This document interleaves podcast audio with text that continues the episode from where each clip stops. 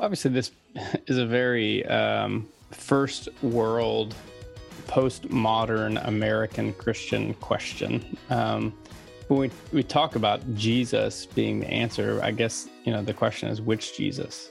You know, uh, where do we go to to identify this Jesus properly? Because I think so embedded within uh, American Christianity is just a overwhelming individualistic uh, perspective.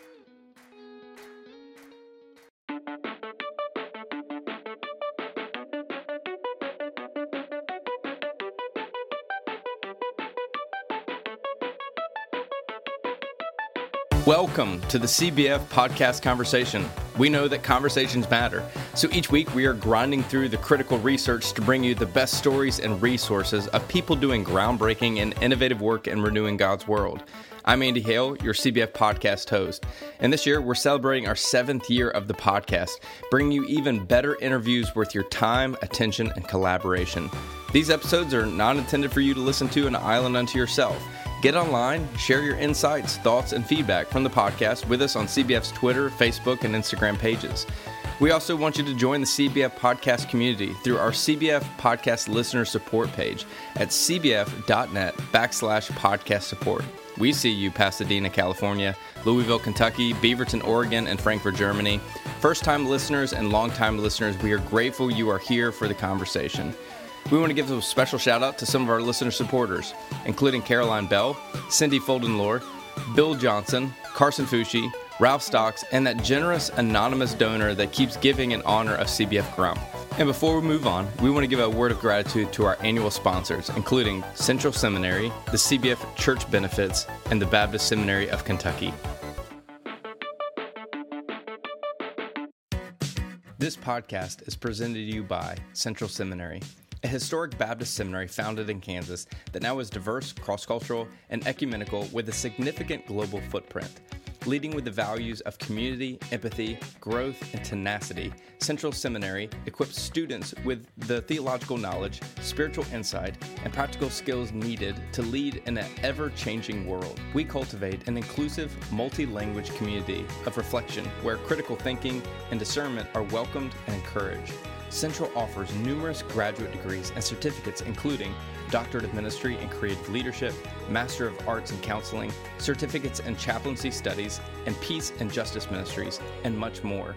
Most programs are offered fully online. To learn more, visit cbts.edu or search for Central Seminary, Kansas City. We're pursuing perfection here, so let's do that again. Okay. All right. Our guest for this week's CBF podcast conversation is Dr. Alan Noble, serving as the Associate Professor of English at Oklahoma Baptist University. Alan is also the editor in chief of Christ and Pop Culture, along with a contributor for Christianity Today in the Atlantic. After the success of his first book, Disruptive Witness, Alan has a new book, You Are Not Your Own. Alan, thank you for joining the conversation. Thank you. I'm, I'm excited to be here. You know, I will say this uh, as a person who has um, not mastered the art of English, it always makes me nervous to interview people um, where that's their field of, of, of expertise. So, are are you the kind of professor that like corrects yes. people grammatically live? Okay, all right. No, no, I don't. No, okay. not at all. I don't have that kind of time or stress but, like my my emotional energy to be correcting people's grammar when they're speaking. Um so no.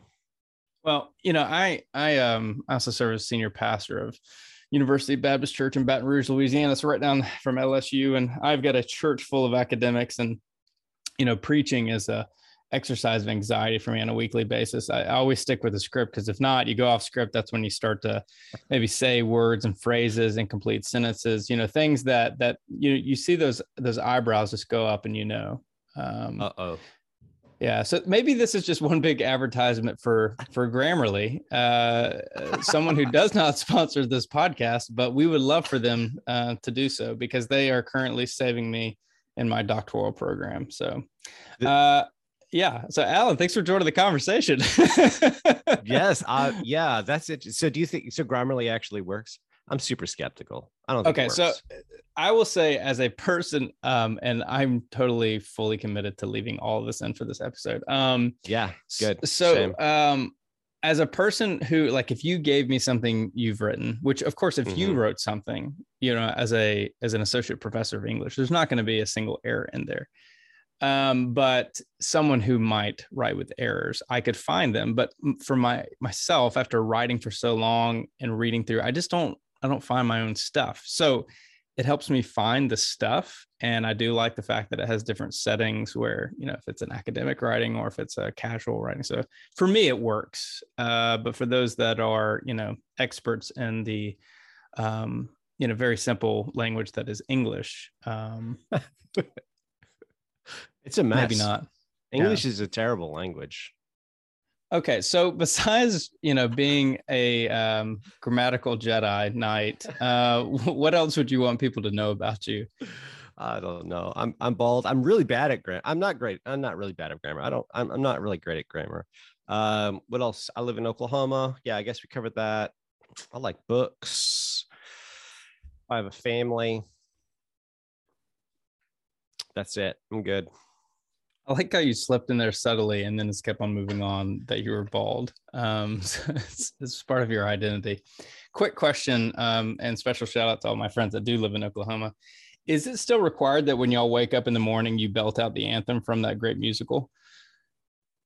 No, no. I, you know, I'm from California. So if that is required, I have been living in uh, sin or um, violation of the law. I don't know which is applicable here for seven plus years. Um, but we're super lax in Oklahoma. You know, it's a very red state. We're not very picky about things. You know, you don't, you know, you don't got to wear a mask. You don't have to do anything. So if if that were a law, nobody would care. That's just a okay. All right. Um, so, uh, how did you make it from uh, from California out to, to Oklahoma? I drove. I'm sorry. I'm sorry.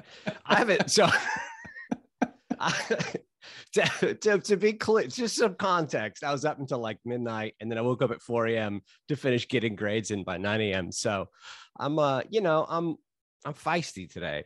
Uh, so I went to I went to Baylor. My wife and I went to Baylor uh, to get uh, our PhDs. She ended up getting a, a second master's, and I got a PhD in English. And this job opened up at Oklahoma Baptist, and I was like, "That sounds good," because um, the job market is is is terrible. And here was a job, and it it it was a nice place, and I could afford to buy a house, so we moved here. you drove. That's great.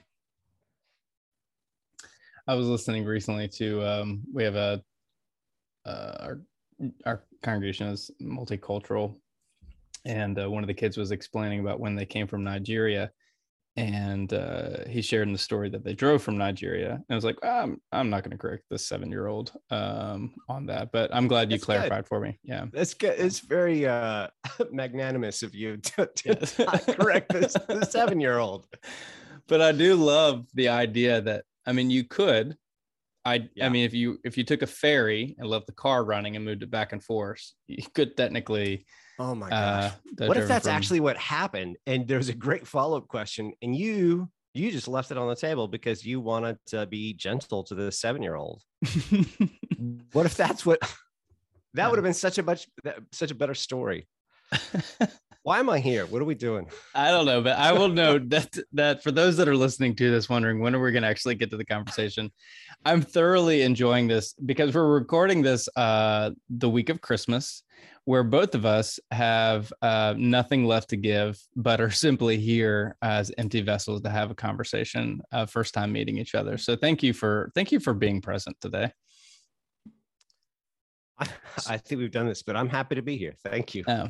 So uh, let's jump into a conversation in your new book. Uh, you are not your own. Um, you wrote, No significant idea in this book is original. Some I learned from wiser people than myself. Some I came to my own and later discovered in others' writings, but nothing here is really original. Okay, so is it hard to motivate yourself to write a book when you know others have said what you are going to try to say in the book? Uh, it, it is a little, it's, um, okay. So is it hard to motivate? What I would say is there are moments of, of serious doubt where you're researching, you're reading, you're talking to other people, and um, you, it's very clear to you that you're not doing anything new. And um, that's obvious. Um, and so those are difficult moments. Um, what what allowed me to keep going was the uh, reality that even though lots of people had made these same essential points, the problem continues. And in fact, it it feels like the uh, the problems that I'm trying to identify, the, what I what I describe as the sort of uh, inhumanity of of the way we've structured society these problems seem to be in, more entrenched and more serious and harder for people to see and identify and respond to so on the one hand there, there are a lot of moments of doubt where i'm just saying i could just tell people to go buy these 10 books and read them. And then um, but that would be followed up by experiences with let's say my students or with people who are not academics or who don't have time to read 10 books but do have time to read one book you know in a month let's say. Um, and just recognizing that that uh, for many people uh, these ideas will will be new and that that's that's valuable. Even though i'm i can't uh, allow myself to imagine that i'm making some grand um, original contribution breaking ground or something like that. I can say to myself well um, this will help some people um, and that's why it's worth doing. So it was you know there was a tension there for sure I will say this, and uh, you know, for for listeners, uh, I do pride myself on reading the books uh, of the people that I'm I'm interviewing. I don't want a brief. I don't want just a summary. I'm I'm going to read the book. I'm going to get into it. And when I first started reading uh, your book, when it was first sent to me by the publisher, I underlined uh, that. And the first question I want to write was like, uh, back to your publisher, like why would you let him put this in the book? Like, isn't he trying to sell books at the end of the day? Like, he's trying to say, like, you don't need to buy my book. So my question, my original question was going to be, tell us why people should buy your book. But you you answered um, better. So so I would say where you know where I guess the wrong question would be where did the inspiration for this book come from? Because it's not necessarily inspiration per se, at least of what you're addressing first. But where uh, where where did the concept of this book, the the drive behind writing it, where did that come from? Yeah. So there are two sort of big uh, moments, two two moments or series of moments that connected the big ideas of this book. So the one sort of grand, more philosophical, abstract idea of the book um, is the idea that many of the conflicts and problems that uh, that our society wrestle with uh, come down to this question of to whom do we belong? So to be a human being um, does it mean that you fundamentally belong to yourself or do you belong to another or to others? And if and if you belong to others or another who is that? And what are the obligations that follow suit?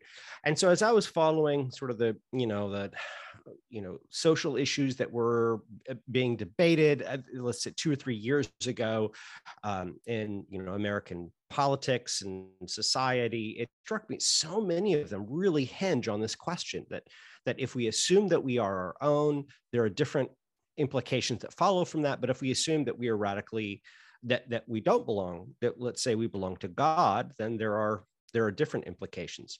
So that was going on at, at the sort of the macro level, the more philosophical level. And then in my personal life, I was just noticing in my students, um, in my family, uh, again, yeah, in my my personal life, uh, um, this regular experience of of of, of a kind of fatigue uh, and helen Petersen calls it uh, burnout. Um, she talks about millennials as sort of the, the burnout generation. But this um, well sometimes it manifests as a as a as a mantra. You might say to yourself i just need to get through the day. Um, or this this feeling that you never quite arrive that you're you know sometimes we'll say to ourselves well this is just a season and then you realize that the seasons are always you're always in just a season and there's always another season after that season. Um, so uh, in other words this experience of life as uh, inhuman. And um, so at that point i began to think what if these two ideas are connected what if we have a society that is structured around the idea that to be human is to radically belong to yourself And if that idea is false, if that anthropology is false, would it not create fundamentally inhuman conditions? And so that's that ended up being the thesis of the book.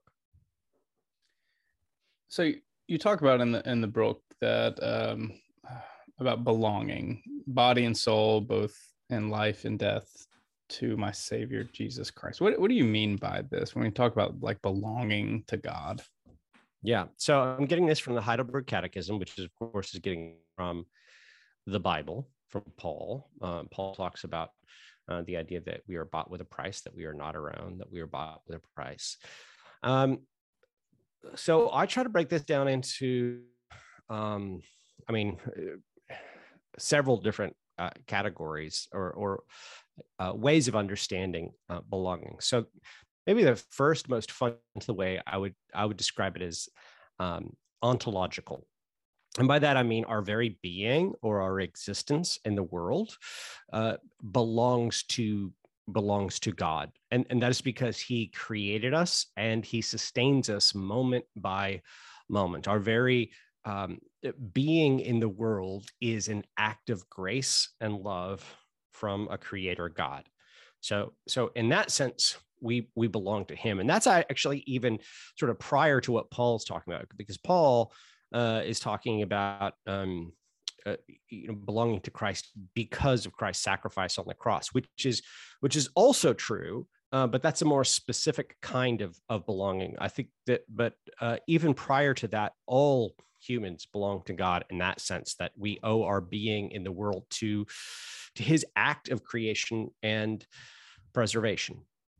So there's that. There's a, a, a theological belonging or um, that uh, we belong to his family when we uh, or let me say it this way uh, we are uh, united with him uh, in his death and resurrection. So there's a belonging there. Um, uh, so that's sort of the more abstract way of understanding it. But in the book, I talk about the, the practical implications of what this belonging means, and I break it down into um, justification. Uh, I think it's justification, meaning, value. Do you hear my kids in the background? Yeah, but it doesn't bother That's fine. me. You, because here's yeah. the thing: is that I'm not my own, and I belong to my. Hold, on, I'm just going to yell at my kids. Don't cut this. I'm recording something. Okay, be quiet. Yeah, I don't. I don't belong to myself. That's, it would make me so happy if you had if you had a Will Ferrell like uh, I drive a I drive a Dodge Stratus uh, kind of moment, screaming at your kids or get off the shed. But we won't cut this because you told us not to. Don't don't don't you dare! No, this is real life. This is real life.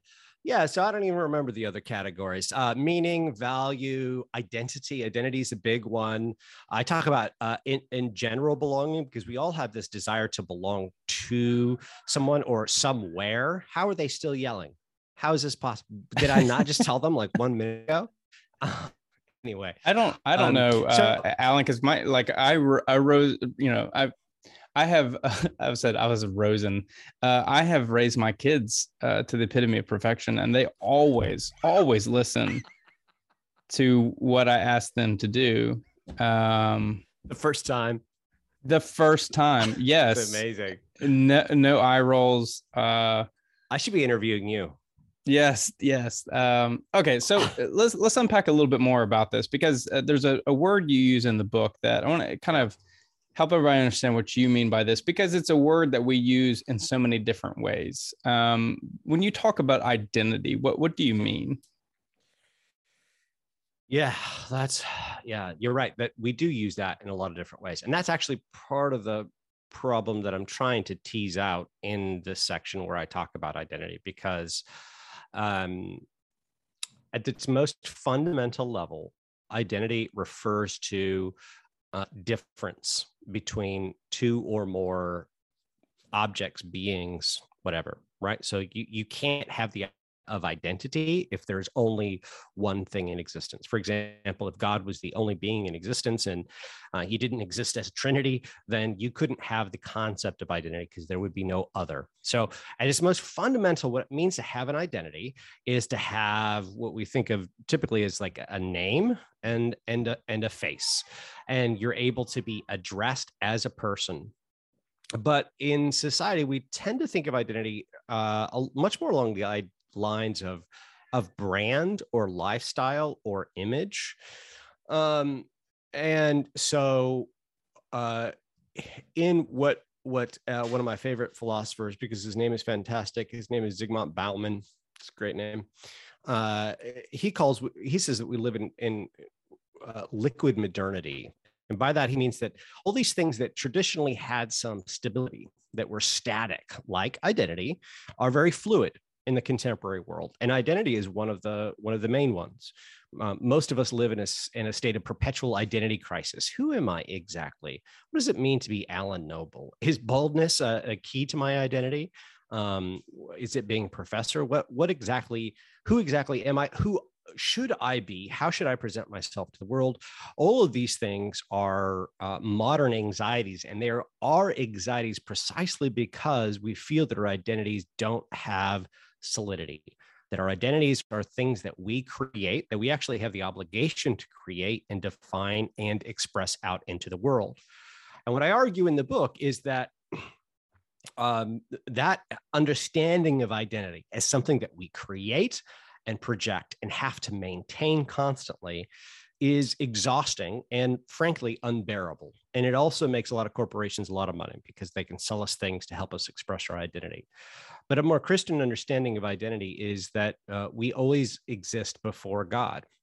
And so there is always a witness who sees us and sees us in all our complexity and all our confusion and all our sin and all our doubt and all our contradictions he sees us with a gaze of love and he and he knows us rightly um, and if we belong to god we have a different way of understanding identity than we have been taught in the world and one that is not liquid. That's the key right? Is that if we're living moment by moment before god, and here i'm uh, you know thinking of kierkegaard then uh, that then there is stability to who we are. We might not feel like we know who we are but for god there is certainty.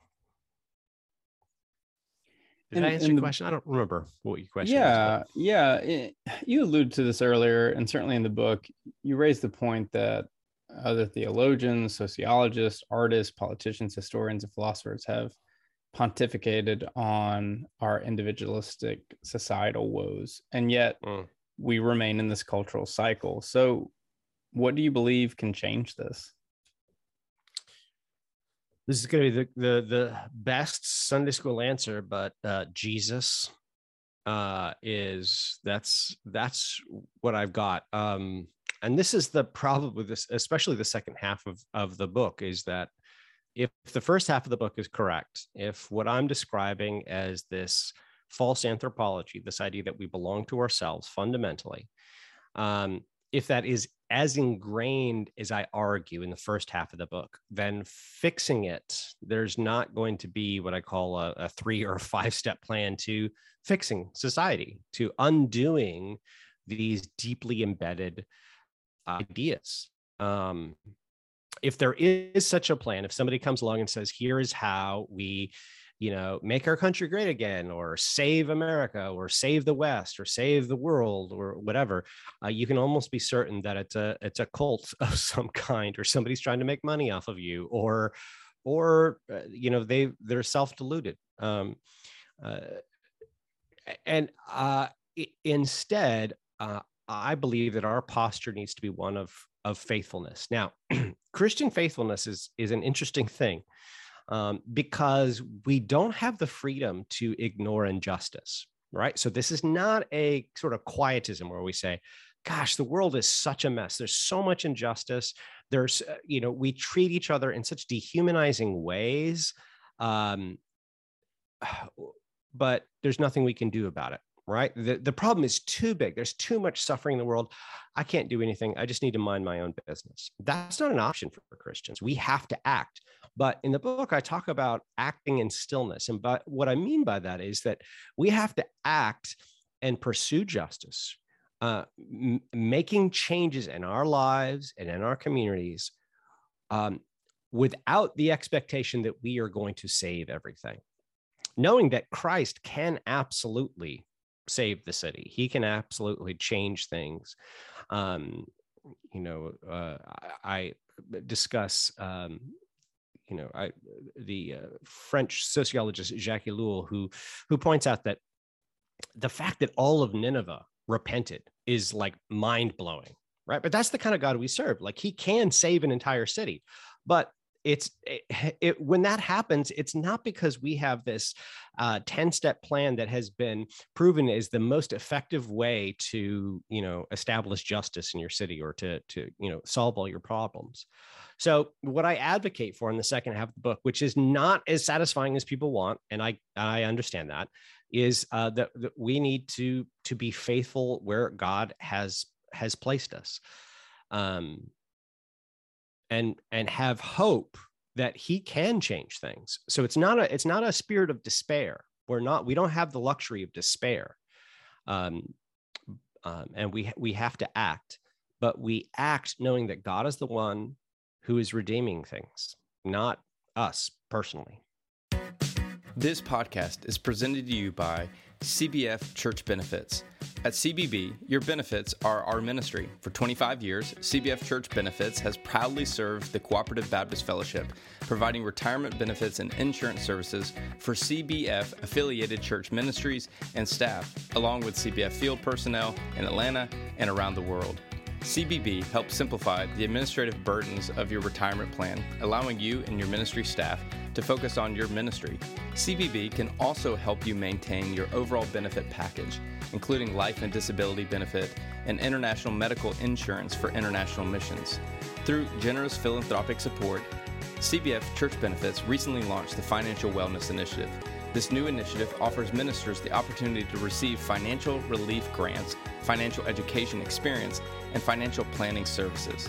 Please visit CBF Church Benefits website at churchbenefits.org to learn more about CBB our benefits, and the financial wellness opportunities designed to help you thrive in your mission and ministry. Since 2016, CBF has brought you over 100 episodes of interviews with authors and practitioners for conversations that matter. These stories of creativity and innovation have garnered weekly support from around the United States and the world. We are inviting you, the listeners, to join us in connecting with the podcast. Become a monthly listener supporter and receive some perks, including name recognition on the podcast, questions for upcoming guests, free books from the podcast, joining the podcast for an interview, and a VIP experience with the General Assembly podcast guest. There are five levels of listener support, starting at $5 per month. For less than the cost of a pumpkin spice latte, you will be featured by name on the weekly podcast episode. For more information and to join the community of listener supporters, visit cbf.net slash podcast support obviously this is a very um, first world um, you know postmodern american christian question um, when we, we talk about jesus being the answer i guess you know the question is which jesus you know uh, where do we go to to identify this jesus properly because i think so embedded within uh, American Christianity is just a overwhelming individualistic uh, perspective. I mean, for many that grew up in the evangelical church, the message preached to us was this individual salvation experience mm-hmm. that maybe you know if you do a deep dive into the gospels is not necessarily what jesus is inviting you into and certainly mm-hmm. uh, we cannot be the church unto ourselves uh, last time i checked we can't be all the body parts of Christ. And yet, you know, so much of what the church pushes these days is such an individualistic thing. So, so which Jesus and where do we go find that Jesus if that's the answer? Okay, so I think there's uh, two two sort of questions or implications to what you're you're asking. Um, uh, uh, what Jesus? Um, oh, yeah, that's such that is a very postmodern question, and I don't even know how to begin to answer that except the the um, the Jesus of of, of Scripture, which uh, we are going to get uh, wrong at times, and we are going to um, misinterpret. We, we are going to put um, uh, uh, biases on and and distort because we are fallen and we do that and it's only by the grace of the holy spirit um, sanctifying us that we we understand understand god truly ever ever. Um, but when i say okay what is the hope? Okay what is the comfort? What what hope do we have uh, for society? What i when i say jesus it's not a jesus that is um, defined by my thoughts. Okay. It's not a Jesus that I have uh, completely figured out. It's not a Jesus where I say, ah, Jesus, these, I, okay, I'm not going to save the city, Jesus, but I know that you are going to save the city by doing this, this, and this. And that's what will change everything. Okay. Um, I, I use T.S. Eliot a lot, and he has in his four quartets these lines where he says um, that we must uh, wait without hope and uh, uh, in in the same section he says that we he says we must wait without thought for we are not ready for thought. And i guess that's try kind of what i'm getting at is that uh, sometimes when we think about Jesus saving things, fixing everything, what we really mean is, Jesus, I know exactly what you're going to do, right? So you're going to elect this person, you're going to pass these laws, you're going to change these people's hearts, and then our society will be just and things will be better. And that's the Jesus that we have in mind. And Eliot's reminding us um, God, God is bigger. Uh, God, God is in charge, and He will do His will, and He is redeeming all things. But it's not according to the to your hopes. It's not according to your thoughts. Um, and so I and this to me is tied into this idea of belonging. If we belong to God, then um, there is a dependence, a radical dependence we have upon him. Now, to the other point you were making, which is stressing the the the way that we belong to one another. So what I argue in the book is because we belong to Christ in an analogous, not the same way, we can't belong to anyone else but God. Uh, to God in the same way, but in an analogous way, we also belong to the church. The you mentioned the body. Uh, I think this is a great um, a great way of understanding this. I've had some libertarians push back against this book, saying that yes, we do belong to God, but we uh, that's a vertical kind of belonging, but horizontally, we really don't belong to each other. We have some obligations to our communities, but we don't belong. And I just want to say, uh, I don't know, Paul is pretty clear with the language of the body of Christ that, that we do belong to each other, right? Like you can't have the image of the body of Christ where we're all different parts without a sense of no, the hand belongs to the foot, right? The brain belongs to the stomach. Like we we literally belong to each other. Now, so if that's the case, when I talk about all right, we're we're we trust that God is the one that's redeeming all things. We don't need to have this 10-step plan to save America or my city or my community or my family or whatever, right? All right, sure, that's fine. But because we belong to one another, because we have obligations, because uh, God is saving his church of which we are a member, we do have obligations to each other and that means that we do have to act seeking the good of the other today right now. So again, it's this idea, yes, we're going to wait without hope. We're going to say, I don't I don't know how God's going to solve all these things. I have no idea how he can make for example right now looking at the political situation in America. I have no idea how this gets any better. I have no idea. I have no idea what's going to happen. Um, and I don't have a plan for fixing it. But I do know that God is faithful. And I do know that I have responsibilities to my community, to my family, to my church, to the to the to the church, the global church, um, and my responsibility is to act according to the wisdom God has given me today.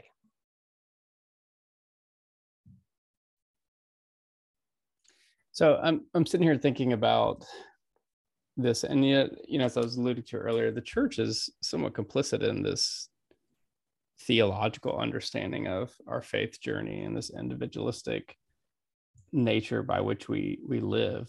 You know, the the songs we sing in worship all are the personal pronouns. The sermons that we gravitate towards are the the self-help you know these are the things you need to do. So i guess you know what what shifts need to take place in the church? Clergy listening to this how how might they need to adapt their approach to spiritual formation and church programming that you know the church is eh, being a um,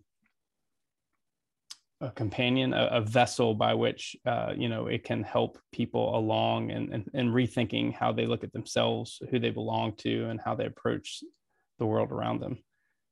That's a great question. Yeah, so I I try to make this clear in the book that the problem I'm describing, this idea that we have as contemporary people just accepted uh, that a certain anthropology that we fundamentally belong only and ever to ourselves.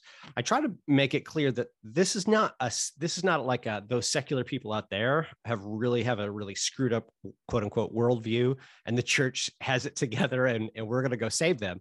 Uh, it's it's rather that we've pretty much all imbibed this, and it is deeply embedded in the church and it's across theological spectrums.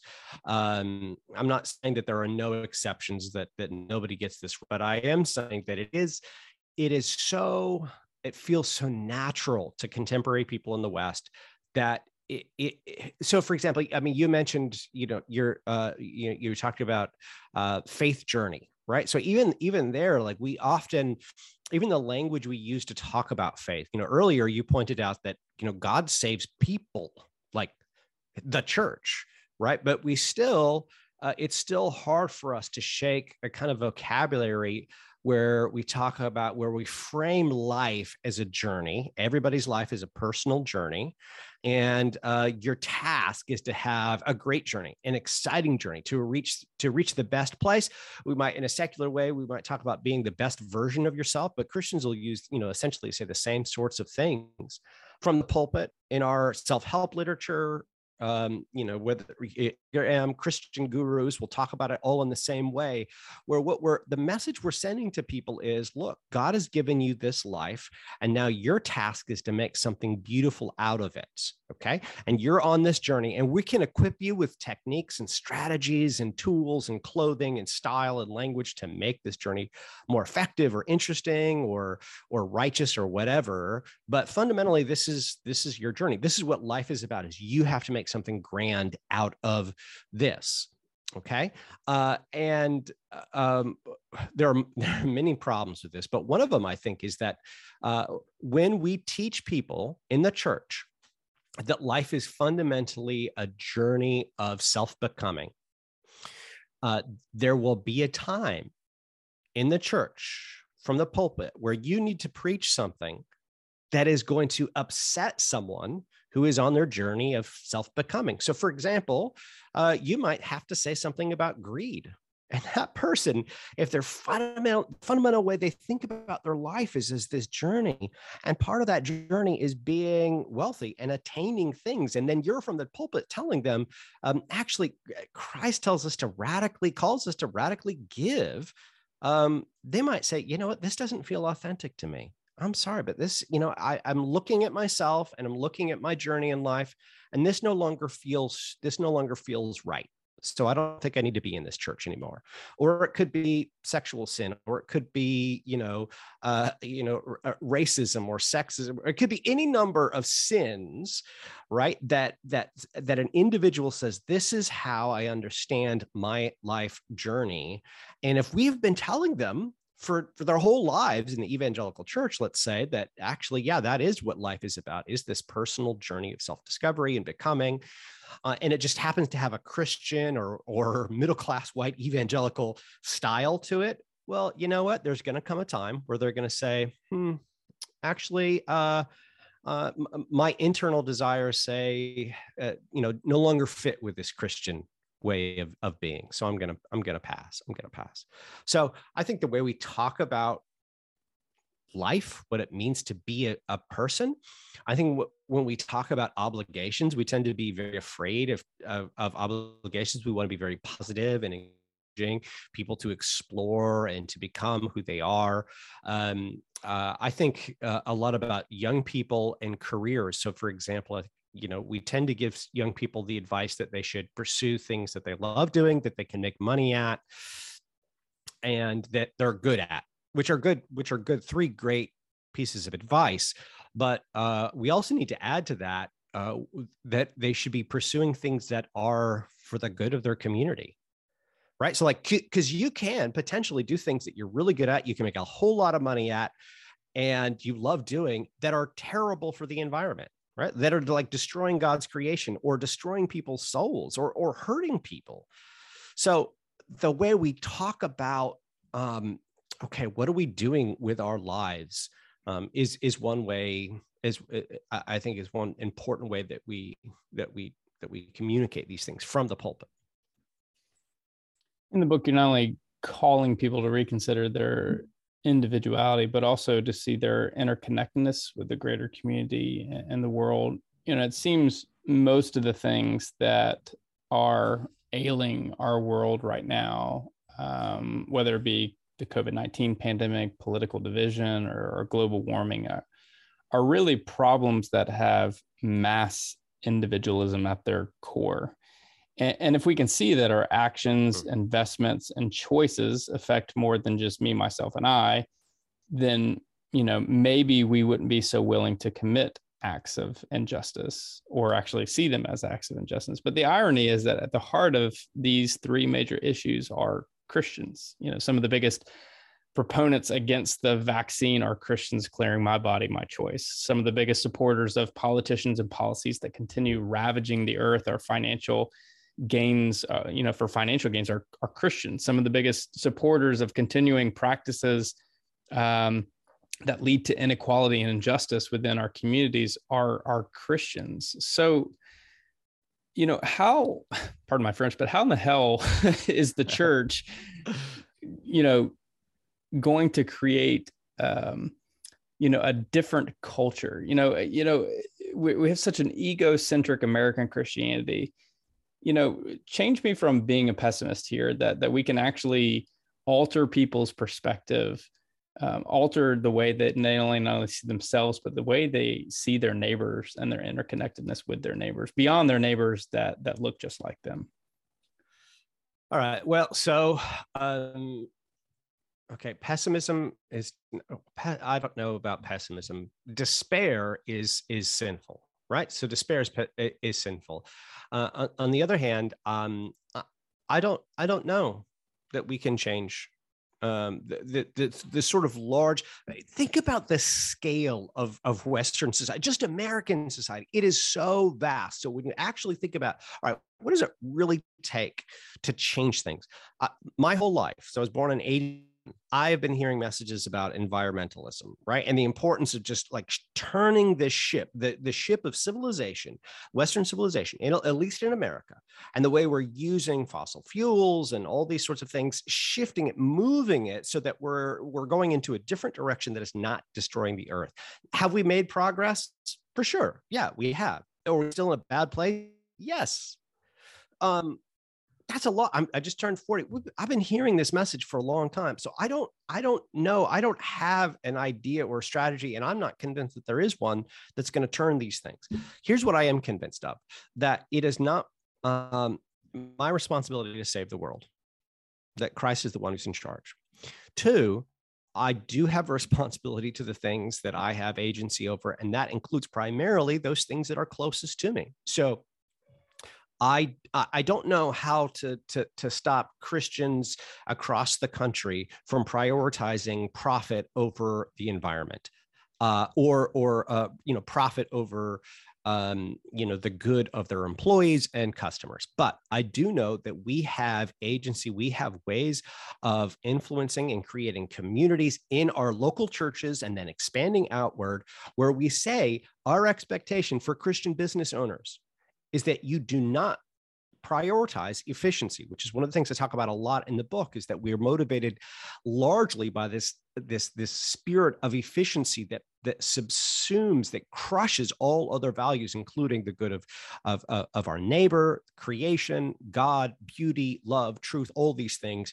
And instead we say what is the most efficient way to do this? Well that's the way we'll do this right? And so we should be saying to those business owners in our communities who are Christian, um, you actually have to ask the question um, when you're making individual business decisions am i is this actually for the good of my employee and my customer? Or is this just a way to make a profit? Now, i don't think there's anything wrong with being more efficient or making a profit but i do think there is something very wrong with putting those goods before others. And unfortunately, right now, across the theological and political spectrum within the church, there is a general acceptance that if there's a more efficient way to run a company or a school or a church or a program or a nonprofit or whatever, you should always do that more efficient method, whether or not it's loving, whether or not it's good for your neighbor. And so that's where I think where are we going to make the change? How am I going to? Ch- I don't know if I'm going to change you from being a pessimist, but I think uh, we have to start talking to one another in our local churches, creating standards, creating expectations, uh, calling each other to account, encouraging each other to love and good works in ways that are radically different. And okay, so and I think uh, one of the ways we need to do this is that we need to think outside of our our our, our, culture war or political or slash theological box. So I, I know you know it, it's it's easy to say all right i'm not my own and i belong to god and my neighbor um, and therefore i need to you know uh, you know uh, stay uh, um, you know there are certain implications for that, that fit my political agenda right? So that, that, it's easy to say when it's when it's comfortable when it, when it, when it's what it's asking me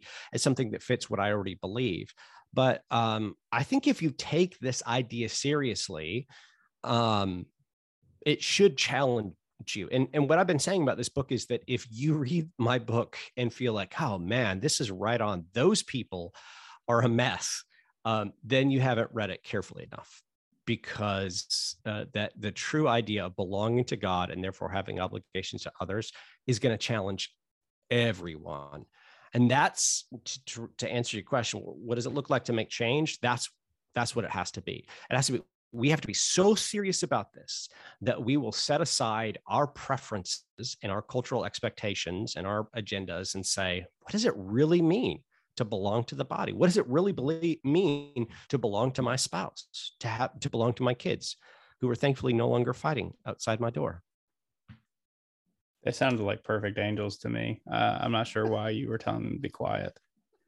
I thought at one point I heard one of them belt out "Hark the Herald Angels Sing," but I understand as a parent that you needed to calm them down so that you could focus. So. Um, don't want them to beat each other up. That's all. Yeah, that's good too much. Yeah. don't hurt each uh, other. What's your hope for your readers? Twofold. So, eh, uh, on the one hand, uh, I think that society is putting an unbearable burden. This is why there's this al- allusion to the myth of Sisyphus in the cover of the book. We're pushing these boulders endlessly up the hill. This, this boulder of of self belonging, where we're personally responsible for our identity and our purpose and our justification and our values and our meaning and our belonging, all these sorts of things, and it's crushing. It's depressing, and, th- and that's what leads us to say things I just need to get through the day, where time is a is a burden to get through rather some, than something to delight in, a joy, a gift from God, which is what it actually is. So, on the one hand, uh, I hope that this book lifts that burden, that that it, it reveals the lie that has permeated the world and the church, um, and place a burden on us that we cannot bear, and it's killing us. In some cases, quite literally killing people. Um, and so I wanted, to, I, I hope that readers read this book and feel that weight lifted and they recognize that they stand before a living and loving God who knows them and sees them rightly and is preserving them and caring for them and that their hope is in his grace not their own uh, righteousness or agency. The other thing that i would hope is that that readers would be called to a greater sense of of uh, of duties and responsibilities and obligations that they would recognize that while that that unbearable burden has been lifted to truly understand that you belong to God and therefore to his church and to our neighbors and to creation means that you're probably going to have to, not probably, you're going to have to sacrifice things that are going to hurt. you're going to have to die to self daily and it's going to be hard. Now, the difference is that the burden of belonging to God is a burden that is on a human scale. It's a burden that we were created to bear through God's grace and, and support. Whereas the other one, belonging to ourselves, being radically autonomous, is, is unbearable. So that, that would be my hope that, that people would feel that burden lifted and that they would also come to see that life, rightly understood, is a life of sacrifice for others and for God. The book is You Are Not Your Own. Our guest is Dr. Alan Noble. You can learn more about his work at oalannoble.com. Alan, thank you for making the time to have this conversation. Um, what an incredible challenge you are giving to merely belong to Christ. Thanks. This was a lot of fun. We need to pause to tell you about one of our annual sponsors, the Baptist Seminary of Kentucky. BSK offers multiple ways to pursue theological education, helping you learn and grow in your area of ministry. Programs include 75 hour Master of Divinity degree with concentration in BSK's areas of emphasis, including Black church studies, rural ministry, and pastoral care. For ordained ministers or lay leaders alike, BSK offers nine hour certificates in Black church studies, rural ministries, and pastoral care, as well as two exploring ministry certificates for general ministry training. BSK also offers additional subject specific training with Flourish workshops in subjects such as Introduction to Youth Ministry, Essentials in Youth Ministry, and the upcoming The Flight of the Soul of America. Now enrolling for fall 2022. Apply today at bsk.edu. Okay, that's it. That's our conversation. If you want more, be sure to subscribe to CBF Podcast on all major platforms, including iTunes, Amazon Music, Spotify, SoundCloud, and Google Podcast. Don't forget to like and share this episode on your favorite social media platform. Be sure to support our annual sponsors by visiting their websites. Again, that's Central Seminary, the CBF Church Benefits, and the Baptist Seminary of Kentucky. Check out cbf.net for more information about church starters, field personnel, advocacy work, and much more. And uh, oh, yeah, I think we mentioned that you should uh, join the listener support community at cbf.net backslash podcast support.